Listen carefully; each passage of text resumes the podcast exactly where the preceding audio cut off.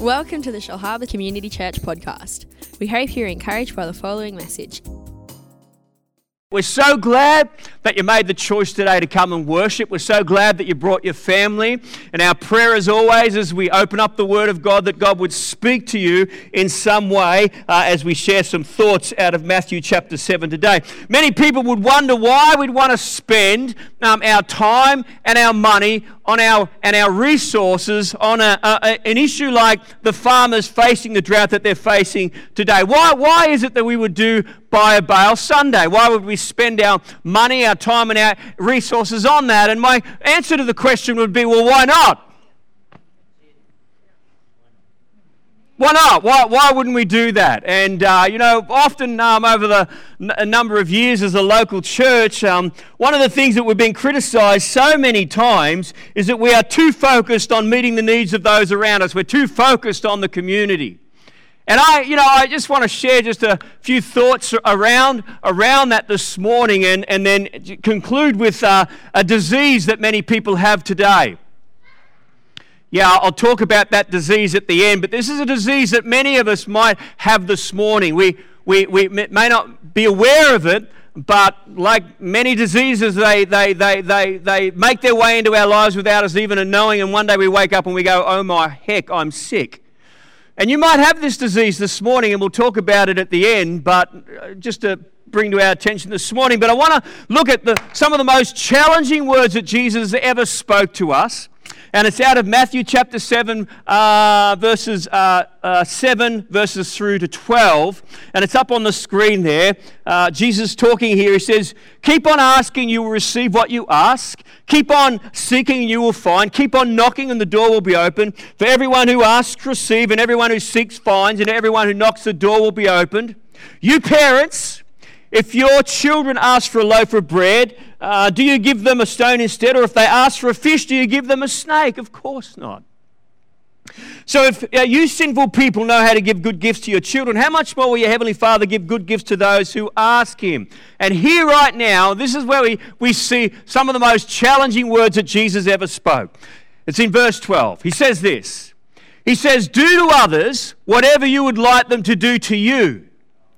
This is the essence of all that is taught in the law and the prophets. These must be some of the most challenging words that Jesus ever spoke to us. He says, Do to others whatever you would like them to do to you. And this is the essence of all that is taught in the law and the prophets. So focus on the word essence there. Let me read some, some descriptions of the word essence there because this is the essence of all that is taught in the law of the prophets. Everything that's in this book, all the, all the, uh, the, uh, the, the aspects of the law and all the prophets, if we can uh, do unto others as we would have them do unto us, Jesus says we're fulfilling all that's here. That's the essence.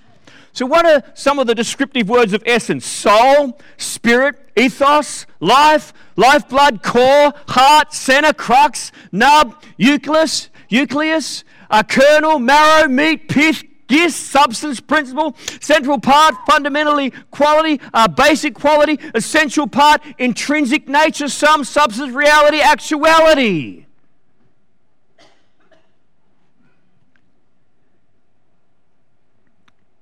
If we can do unto others whatever you would like them to do to you, this is the essence of everything that's taught here.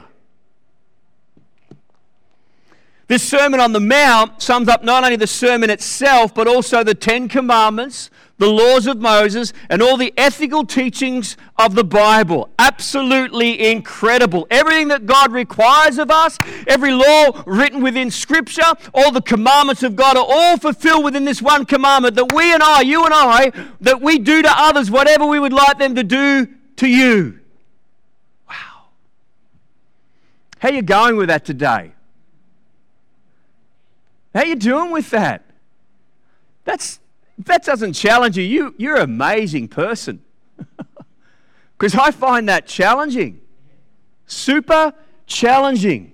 This statement must be, would be the most challenging words that Jesus spoke and would be the best known statement that Jesus made. It's a statement still quoted by people everywhere, of every culture and every religion. They still are quoting that today. In the early church's time, it was said that uh, the emperor Alexander Severus had it written in gold on the walls of public buildings, and this is why it's become known as the Golden Rule. In every public building, that was written up on the walls. People would walk in and they would see the words, Do to others whatever you would like them to do to you. Wow. Could you imagine a world in which we lived, in a world in which people lived that way? Incredible. How would that be? I think our community, our societies, and possibly our families and our workplaces would be affected dramatically by living along these lines. Well, this morning, this is how Jesus calls us to live. This is the, the standard that He set for His followers. The truth is, Jesus was the first to formulate this rule positively. But listen to this this morning. But the negative says this this morning I won't harm anyone which can allow us to be inactive. Listen to it this morning because this is where so many people allow this thinking and this description and understanding of this scripture to become their mindset that ultimately leads to the disease that I'm going to talk about in a few minutes' time. I won't do any harm to anyone, which can lead to us being inactive. We believe, but we don't do. In fact, Confucius said, what you do not want done to yourself, do not do to others. You see the twist there? What you do not want done to yourself, do not do to others. The early Stoics taught, what you do not wish to be done to you, do not do to anyone else. But as followers of Jesus, we're called to something higher. We've been called to say, not only I won't do anyone harm, but I'll also go out of my way to help others.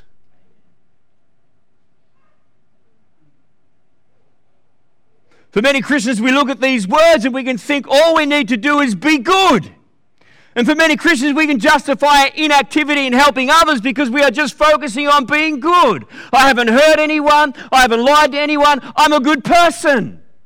But the problem with that is the focus is on being rather than doing. Jesus wants us not to be only, but he wants us to do as well. Do unto others. But we can allow that mindset to get in us where we focus on the, the, the negative and we don't do anything. We just focus on being, which is all right, rather than doing.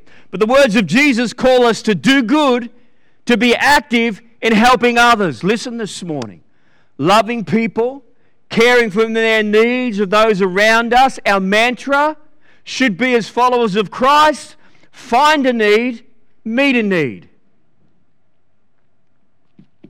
Find a need, meet a need. You know, recently we were in Vanuatu, and uh, it was awesome. We were there for, um, I think, entirety of the teams were there for about 16 days, and we did a whole stack of stuff. We we uh, we put uh, two water tanks into 5,000 litre water tanks into a community um, where there's around 6,000 people that live in that community um, where they don't have running water, access to running water or electricity.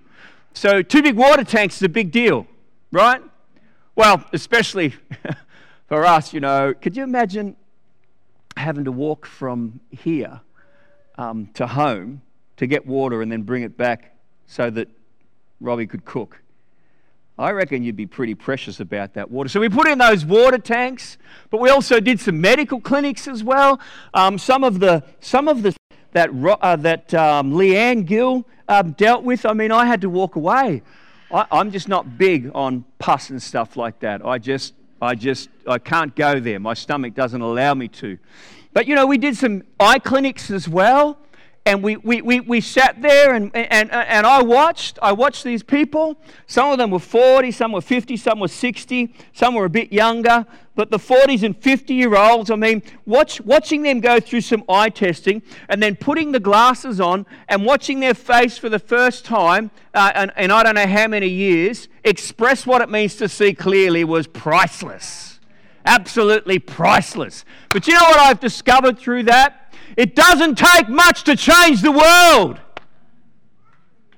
It takes very little to change the world. Took nothing. Some people that were trained with some, some processes, and a pair of second-hand glasses from Australia that was sent over to Vanuatu, and boom, Peep's life's changed forever. Well, three or four years anyway.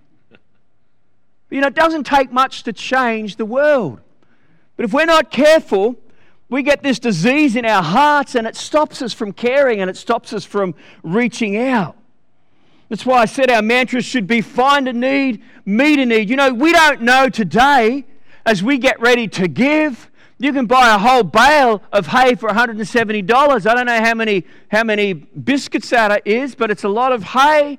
And, and I don't know this morning as we get ready to go out there, as I start to conclude, but we have the opportunity, and who knows what God will do through our giving and through our generosity. We don't know. But we do know this as we give, God moves, hallelujah, in your heart and through your life in such powerful ways. You know, when we first came to Shellharbour about 11 years ago, there was a verse of scripture that captured our attention at the time. And really, I think it's helped shape uh, much of who we are because I, I, don't really give a rip anymore if people get upset about us focusing on the community and doing stuff. You, you know, you say that, I just go blah, blah, blah. What are you saying? Blah, blah, blah. I can't hear a word you're saying. Can't. Can't hear a word you're saying. Amen? But this scripture captured our heart in the, in the early months, and it's in uh, Acts chapter 10, verse 38. It says this How God anointed Jesus of Nazareth with the Holy Spirit and with power. Amen. Who went about doing good and healing all who were oppressed by the devil, for God was with him.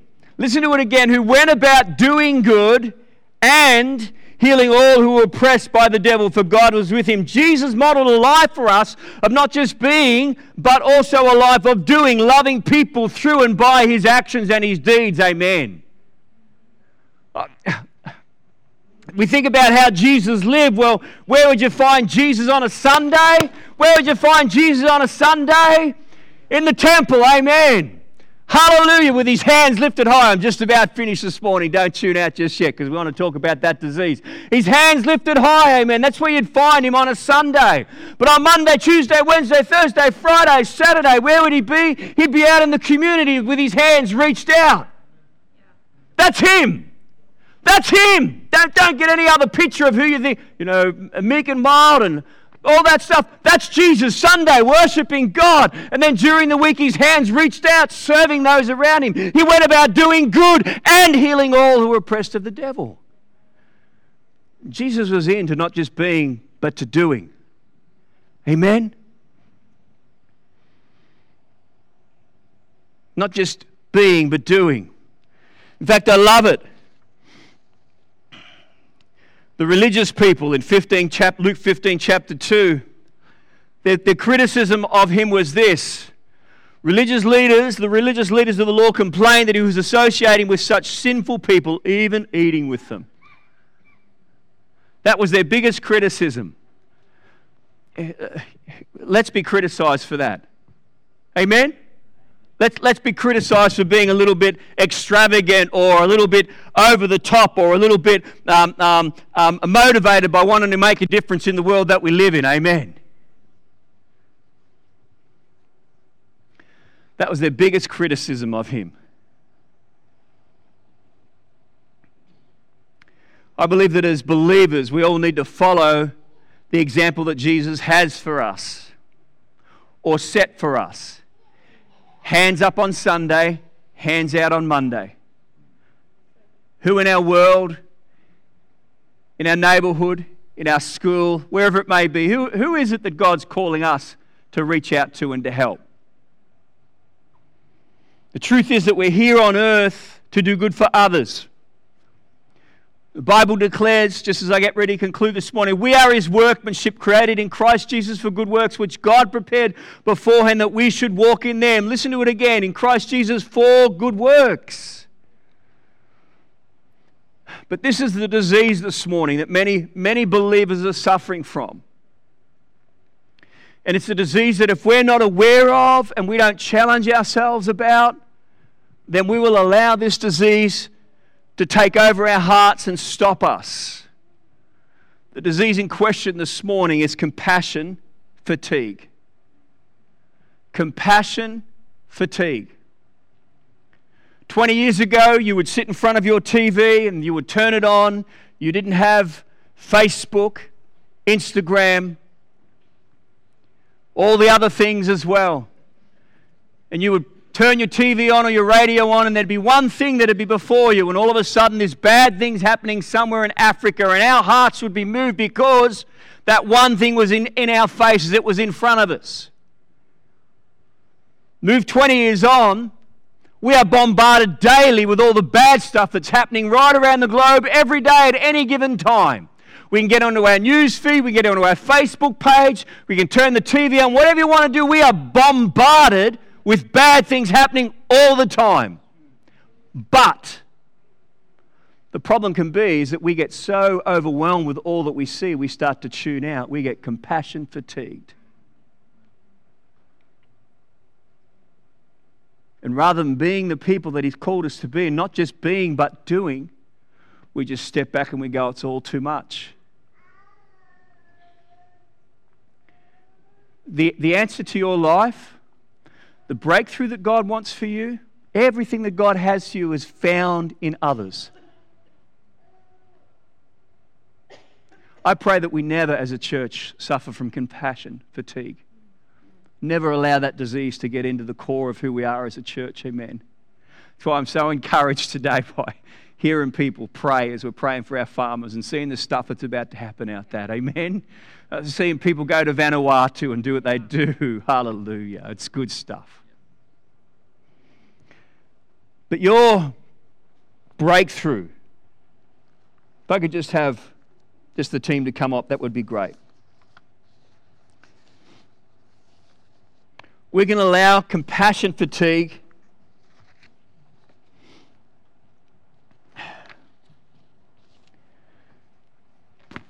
to affect our heart.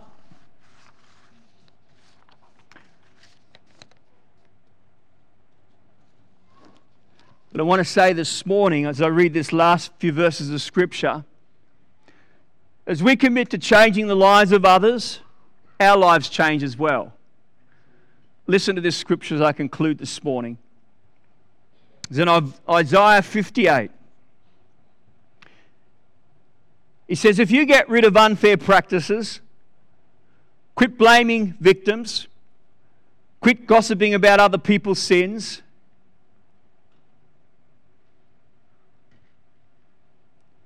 if you are generous with the hungry and start giving yourselves to the down and out, your lives will begin to glow in darkness. Your shadowed lives will be bathed in sunlight. I will always show you where to go.